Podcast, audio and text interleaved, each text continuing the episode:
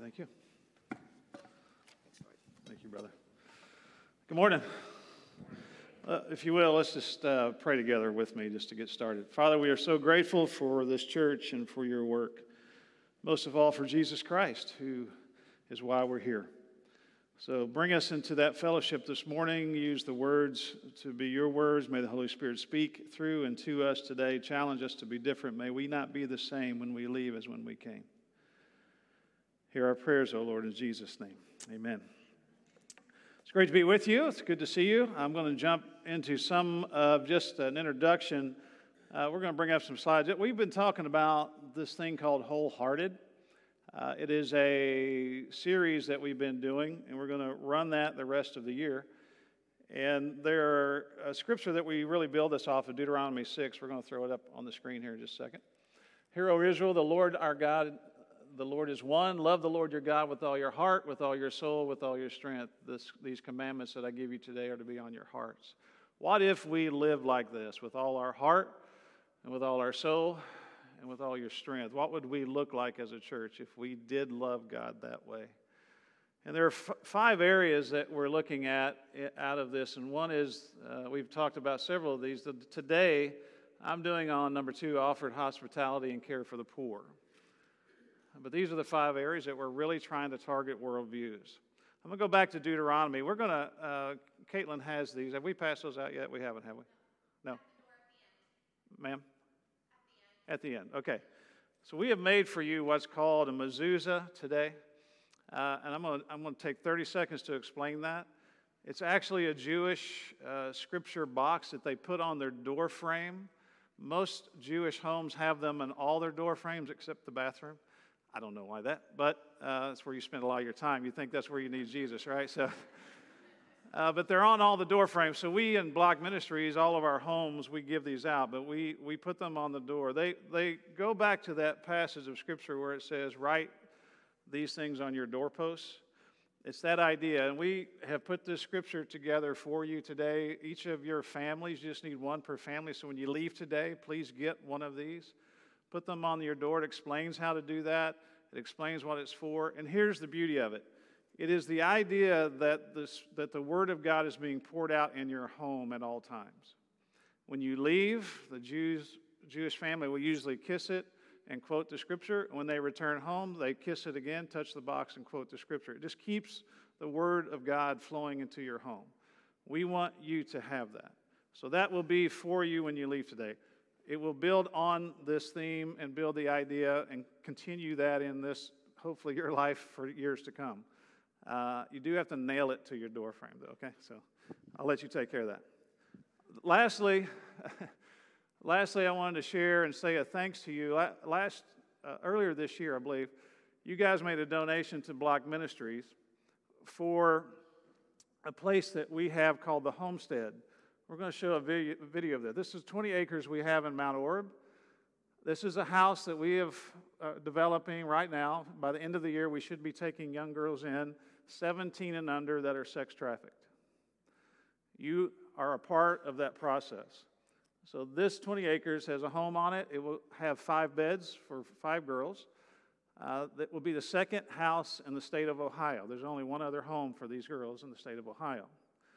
We know, at least in Cincinnati, uh, over the last year, 200 girls were treated for sex trafficking in Children's Hospital. We don't have enough beds. We're starting with five.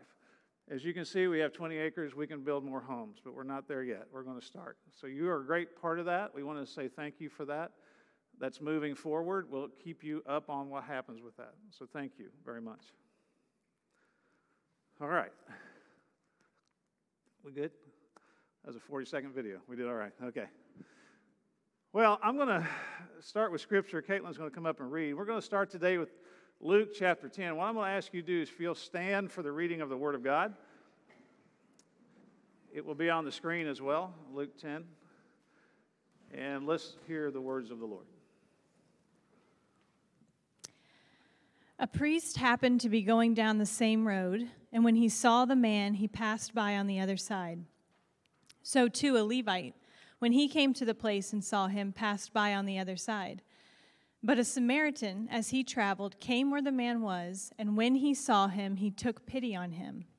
He went to him, he bandaged his wounds, he poured oil and wine, and then he put the man on his own donkey, took him to an inn, and took care of him. The next day he took out two silver coins and gave them to the innkeeper. Look after him, he said, and when I return, I will reimburse you for the extra expense you may have. Which of these three do you think was a neighbor to the man who fell into the hands of the robbers? And the expert in the law replied, The one who had mercy on him. And Jesus said, Go and do likewise. The word of the Lord. I want you to say this phrase with me before you sit down. Go and do likewise. Let's say it together. Go and do likewise. One more time. Go and do likewise. They say if you say it three times, you'll never forget it. Here we go. Go and do likewise. Thank you. Grab a seat. What we're going to end up with is what we're starting with today, and that's the phrase go and do likewise. Whatever we talk about today is what the command of the Lord is. And I need to be very clear what I'm giving you today is not an option, this is a mandate. Not from me, but from Scripture. So I need you to understand that going into this, and it's, it's a hard lesson. It's, it is that bold middle ground, okay? We talk about not being left, not being on the right, but this bold middle ground of Jesus, and that is that what we're going to get today is a mandate, not an option for us as believers. I'm getting ready to be very vulnerable to you. What you're about to see, not many people have seen. So please don't laugh. Caitlin's already laughing.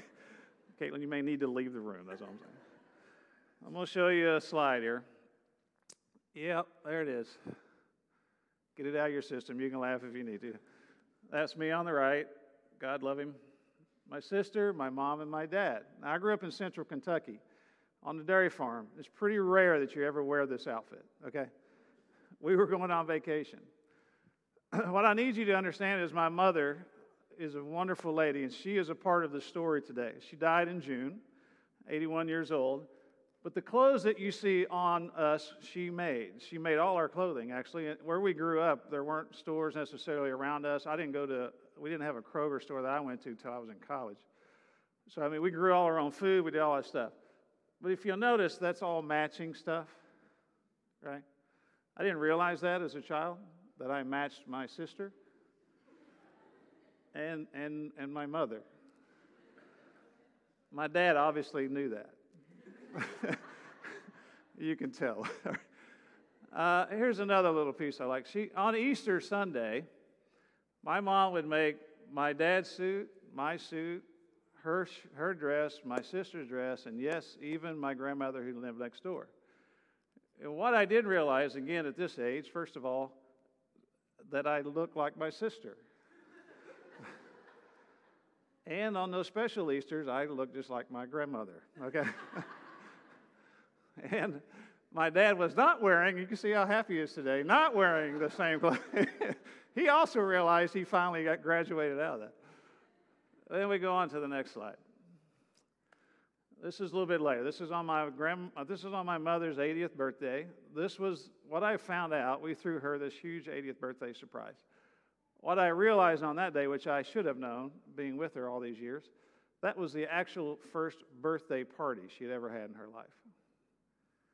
And as I look at it this morning, I realize we are still all dressing alike. All right, so sometimes you just can't get away from it. That's a gift that keeps on giving right there. My mother was the best case scenario I can give you for what a good Samaritan looked like the last nine days of her life, we brought her home from the hospital. She quickly, we didn't even know she had cancer. We literally found out she was eat up with cancer, 81. We had her in the hospital. We put her in hospice immediately, and for the next nine days, we sat with her until she passed. I have been around a lot of death, guys. I have buried a lot of folks, young and old, and I have sat with a lot of people dying. But I'm going to be honest with you, for those nine days, it was a steady stream of people walking into their little house in Tennessee, coming to see her in her last days and telling story after story after story of Good Samaritan, the good neighbor. And I, I knew my mom was a great lady. I grew up with her, right? So in our neighborhood, she was the beautician, and it, uh, the beauty shop was in our house because we were farmers. Everybody came to her, so everybody knew our family.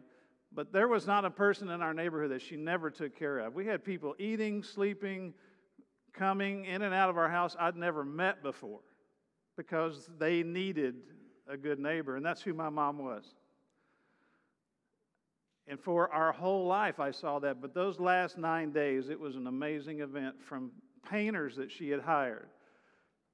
As she would say, from old women's hair that she had fixed. I said, How old are those women, Mom? You're 82. She goes, They're just old. From men that she had fed at the table with her and her husband because he had no place to eat. It went on and on and on. I can't, kids coming in, uh, uh, high school kids coming in, crying over her because of how gifted and loving she was as a neighbor for nine days. And the phrase that we heard over and over again was this I'd never been loved by anybody as much as her. And as her son, that's awesome. But as a believer, it was a, it was a teaching time for me to say that's what a good neighbor looks like. Because a good neighbor shares the gospel without even speaking a word, right? And guess what they wanted to know? Why do you do this? And then the gospel gets spoken. My mother was probably the best good neighbor we ever had. And I am going to share with you that that was a mandate of her life. She knew that she had to do that because of what Jesus had done for her. And as a believer, that's why you understand that. There's another scripture I want to share with you Proverbs 19 17. Whoever is kind to the poor, look at this phrase, lends to the Lord. I love that. Whoever is kind to the poor, he is lending, she is lending to the Lord. And he will reward them for what they have done. There's another passage we're going to read in a minute that talks more about this not being an option but a mandate. The way that you and I are good neighbors, as the Good Samaritan was, is what is expected. The law says, do this and live. That's what the lawyer was talking about when Jesus was talking to him. Love your neighbor as yourself, love the Lord your God with all your heart. The law that he was talking about says, if you do this, you will live. But here's what Jesus does to it He says, grace says, live it and you will do this. Make sense? If you're living by the law, you just do it because you, that's what the law says. Do this and you will live. But if you live by grace, is what Jesus is introduced here, he says, if you live it, you will do this, and that is love your neighbor. It just becomes a natural part of who you are. Let's talk about the Good Samaritan real quick. The Good Samaritan is the guy who helps the person that is hurt. Now, I'm not going to get into all the history of the story because we just don't have time this morning, but the, the Samaritan was hated by the Jews. He was low class. You wouldn't touch him. You wouldn't go to his neighborhood. You wouldn't look at them. You wouldn't help them. You wouldn't do anything for them. The Jews hated the Samaritans. The Samaritans hated the Jews. Get the picture?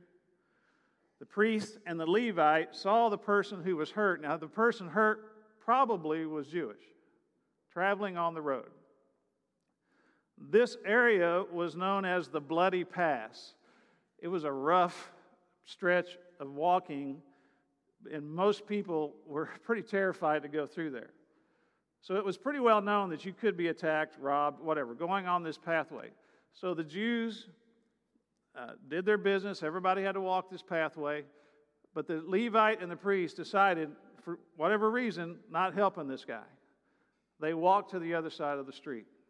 Lots of ideas about that. One is they, the guy could still be alive and somebody could be around that just happened, that they might also be attacked.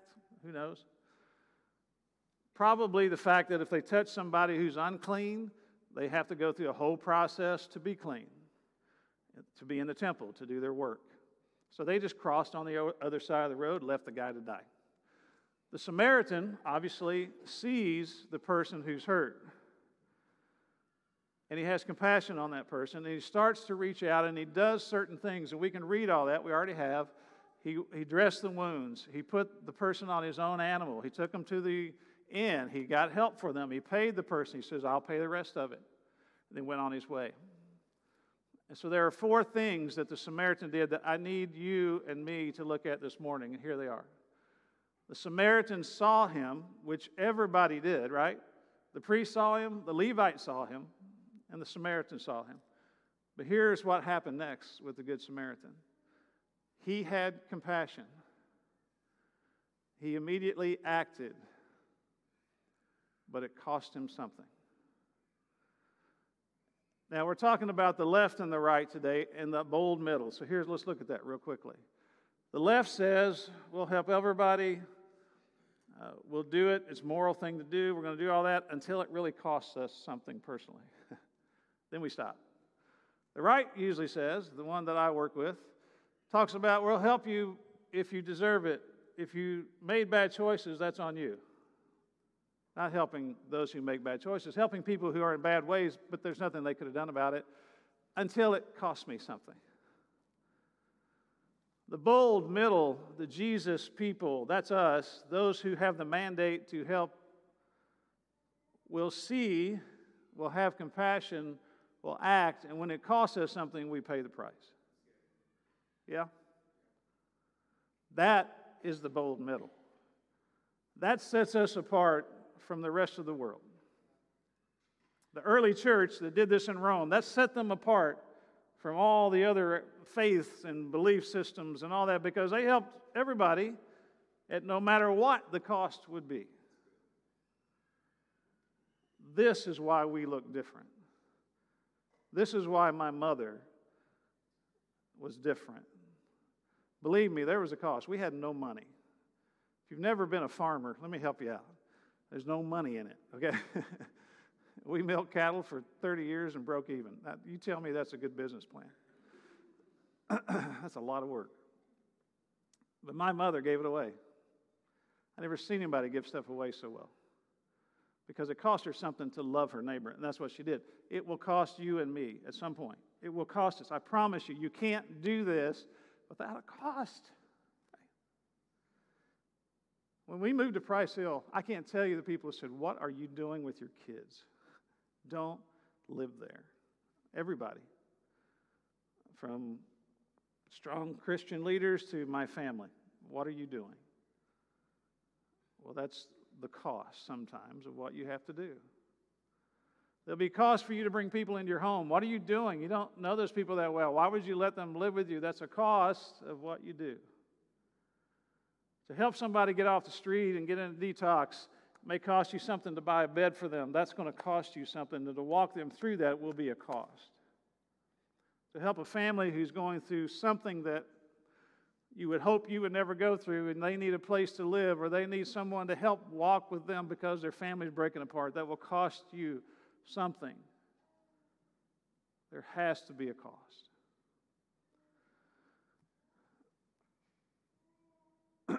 don't you dare limit who you help.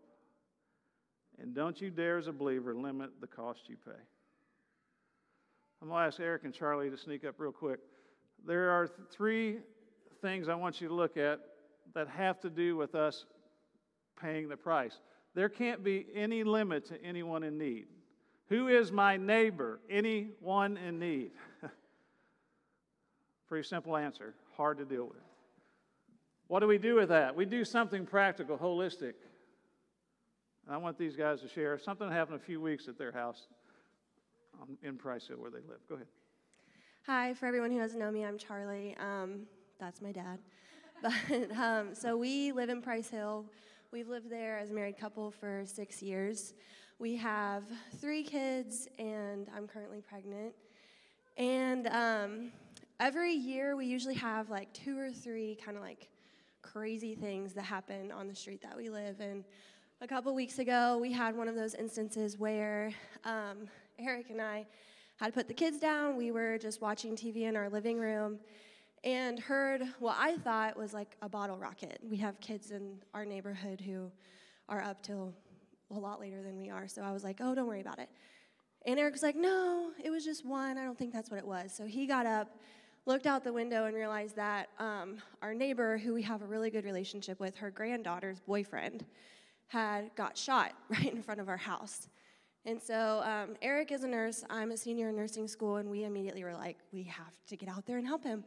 So we went out there. He um, got shot completely through his shoulder, was bleeding everywhere. We didn't know that at the time. We brought him onto our porch as he's bleeding and just kind of assessed his wounds and his situation. I immediately started running around grabbing um, rags and belts and all this stuff to try to get the bleeding to stop. And as we brought them on, the granddaughter was like, hey, they're safe. He's a nurse. They work for us on the hill. They're safe. It's okay. And so we brought them on and then realized that he had been assaulted with a gun. She had been assaulted with a gun. Like, it was just a very different situation than we had ever experienced before. Um, and we stayed with them until we talked to the police. We waited for the ambulance to arrive. Um, and we're just able to be there for that super crisis moment for them, but also a shared experience for us. Um, but after everyone had been taken to the hospital, our porch was taped off as a crime scene, and it kind of just settled in of like, what the heck just happened? And we went back into our house, and just the adrenaline was wearing down, and we just kind of sat with just this shock of like, what is going on? And like, this is our home. And so, Eric, I'm just going to explain those feelings. Yeah, so the following day, I I was just processing the feelings, and I went to work, and I was driving home from work, and I saw them on the side of the road at their house, and I was like, oh shoot, I need to pull over, I need to see them, and he's all bandaged up, he had a sling on, and her face was so swollen, I was like, I can't even recognize you, and it was just like this super sweet moment that I had with her where she just kept apologizing to me over and over and was like, I'm so sorry that this happened to your kids. And it just gets me emotional because it's like, I'm worried about my kids, but I was worried about her. And I was worried about what she was going through and who she was, how she was feeling. And I told her that. And she was very emotional and receptive to that. And it was just like this great moment with her. And then something that I think I'm taking away from that, that I've just learned is like, if I wouldn't have been there, if I wouldn't have been in that moment, and been in that crisis, I probably would have never, you know, experienced that with her. And I called Dwight the next day and I told him, I said, what happened? And, you know, I'm scared for my kids. Should we leave? Is this worth it? Like, I have a brain. Why am I here? And um, I want to protect my kids. And he was like, Did the disciples run away from crisis or did they run to it? And I was like, Okay, like, here we go. yeah. Yep. Thank you, guys.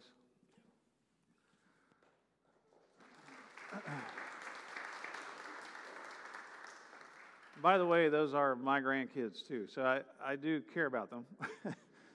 um, we have, I don't know, how many, Steph? 21, thank you. 21 grandchildren, most of them live in Price Hill. So I, I do care, obviously, about my family, but here's the issue. When anything happens in history, the true church runs toward the crisis. When it doesn't, things fall apart. Because when it becomes a cost, everybody else is out. The church pays the cost, right? Story after story after story of the church paying the cost in crisis to take care and love the neighbor, which is anyone in need they do something practically, holistic. It's spiritual, mental, physical, emotional. The church is all about all of that. It's not just, I'm, I'm going to feed your hunger, I'm going to clothe you, I'm going to house you. It gets much deeper than that, right? It is all that Jesus does. Where do we get that motivation? The world cannot do that. Hear what I'm saying? The world cannot love your neighbor like this. They cannot. They're missing something, and that is the motivation to do that. Where does that come from? I think Jesus uses this story for the same purpose. Think about it. I, I don't believe I'm adding to Scripture here, so help, help me out. If you do, call me out. I believe that when Jesus is talking to the rich young ruler and he says, Who was the good neighbor? And he says, He didn't say Samaritan. You notice that? He can't, he can't say that name. He can't say Samaritan. It's just they hate him that badly. He says, the one who helped. And Jesus says, what? What was the phrase we said at the very beginning? Go and do likewise. How can he go and do likewise? Here's what he's telling the, the guy who's asking, the lawyer, the, the spiritual guy. Basically, he is saying, You are the one who is lying in the road. I am the one who saves you. And it cost me my life. You see what Jesus is saying? There's no way we can do that without a Savior to begin with. Here's what Scripture teaches us the way that that motivation pushes us to help anyone in need at any time and to run out on your front porch when someone's shot and you got three babies upstairs and the guy's bleeding out. What motivates you to do that is that Jesus did it for you and you accepted that grace. Once that happens, all bets are off. You get to be a good neighbor. it's a mandate, not an option. To receive such grace motivates us to give such grace. People say all the time, Why would you live in Price Hill? Not because I desire to, because I am called to, because of the grace given to me, I give to my neighbors. Get it? The people on your street, why in the world would you help people you don't even know? Because the grace given to you demands that you give the same grace to whoever is in need. That becomes your neighbor. That's the bold middle. That's why Christians look different than the left or the right. Jesus is the Good Samaritan. Some say it can't be done. I, I, I mean, I've heard preachers say this. it, it is not being done. Who, who moves into a neighborhood and helps people like that? you do. There are people doing it. I know them. You know them. The, the issue is not that no one's doing it, the issue is we need more people doing it. We have a full house in here today. Imagine if all this house went out and loved your neighbor as yourself and loved them as the Lord your God with all costs thrown to the wind. What kind of difference would we make?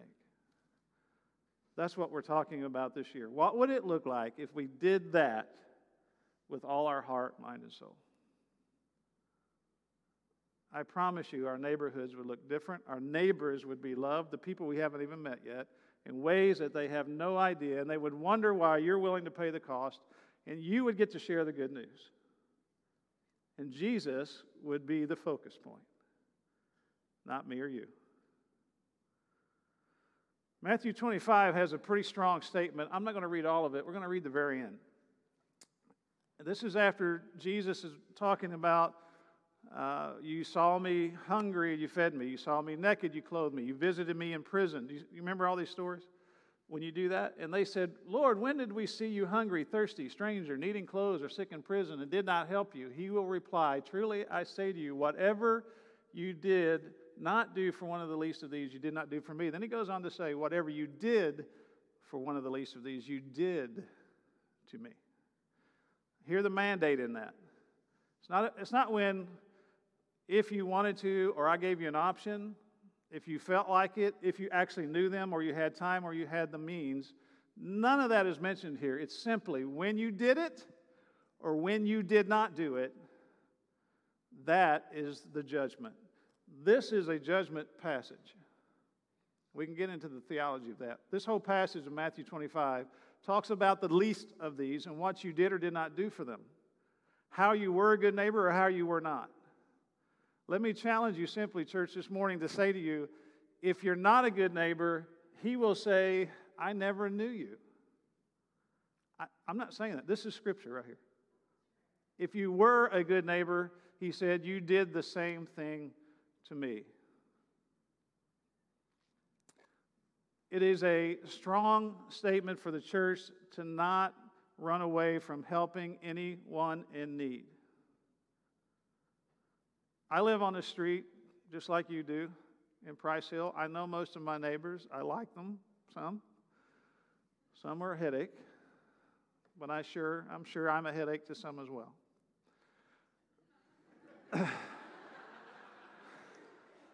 Did I hear an amen in the back row that happened to be my wife? I don't know why that is. But the hope is when we do things in our neighborhood, it doesn't matter if I know them or not. We got a call this last week. There's a young girl two houses down. I've never met the house. We, we not, we're not sure. The neighbors met them. Not sure. The girl hasn't gone to school. She's in high school, hasn't gone to high school for two years. Don't know what's happening in that house. We get a phone call from my neighbor because they know what we do, Billy and Jen. They're not believers. Listen to me. They're not believers. They're good people. They're worried about the young lady. But who do they call? They call someone who knows Jesus. You hear me? They're a little bit of afraid of the cost, right? They care, but they're a little afraid of what it's going to cost them to get involved. So, who do they call? They call the church, the Jesus people. And they say, Can you help us with her? Absolutely. Let's go figure that out. You see the difference? What happens when the church doesn't show up? The church runs to the crisis. There are plenty of crises out there. You can't miss them. You can because we're running the other way usually. The church runs to the crisis. You talk about great ministry. When you have an opportunity to do ministry, is when someone dies, someone's having a, a, a baby, someone's in the hospital, somebody's house catches on fire, somebody gets shot, somebody has something terrible happen in their home, a sickness, whatever. You're it. It is an open door for you to do ministry called good neighboring. Don't miss it. You miss it, the door does shut. And you miss the opportunity to love them in the name of Jesus. Why? Because of what Jesus did for you. That's the grace that motivates you. I'm going to do this quick and then we're going to pray together. There's two, two stories I got to give you. Father Damien, I've shared with you before. He's the guy that the priest that went over to Hawaii to work with those who had lepers. And I've told you his story. Nobody would go with him for good reason. They thought that they would catch the leprosy and die, which actually he did and died at age 49. And by the time he had died, his, most of his face had been eaten away and his hands were gone. But this is how he is described the apostle to the afflicted, the angel to the castaways. And this is what he, this is his statement. I made myself a leper. Listen, I made myself a leper with the lepers to gain all to Jesus Christ. I have seen interviews of people who were, were lepers with him, uh, actual videos from the 60s, 50s. They were older now because he died. Uh, they were second generation. And so they had talked about the way that he came in and helped them build houses for the first time. They were just put there to die, folks. He came in and said, Let's build some houses together because you're living in shanties. Let's learn to dance again. Yeah. He held weddings for these folk. They did parties together.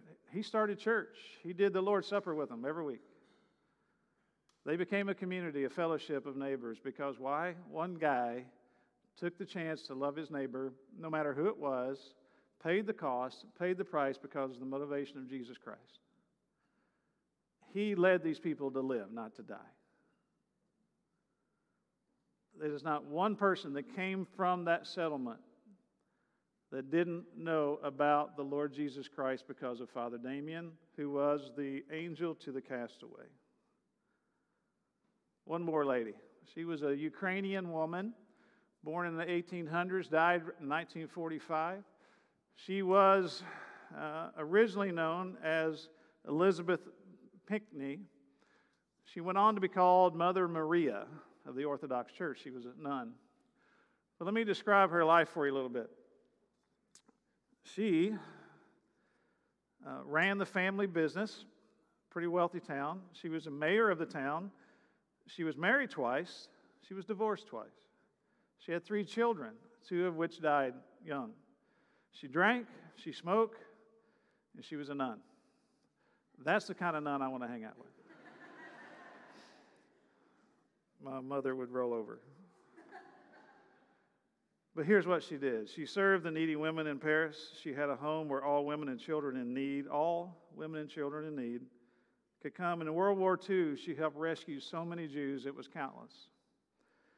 She was taken by the Gestapo in 1945, and she was known as a genuine Christian. She was taken to a concentration camp, and on March 30th, 1945, Mother Maria died in a gas chamber, taking the place of another prisoner who had been chosen ahead of her. You see the cost? Do you see the motivation? Here's what she was known as the saint of the open door. I love these phrases. I mean, that's, if that has to go on my tombstone, that's good, right? I want to be the saint of the open door. I want to be known as the good neighbor. I want to be the known as the one who, no matter who you were, what you needed, no matter what the cost, I did my best to neighbor you in the way that God called me to do so. Here we go. Martin Luther King says this phrase Let us develop a kind of dangerous unselfishness. That should be what's on our tombstone, right? Let us develop a kind of dangerous unselfishness. I would say to you this morning, let's say it together. It's right there. Go and do likewise. Let's say it again. Go and do likewise. One more time because three's good. Go and do likewise.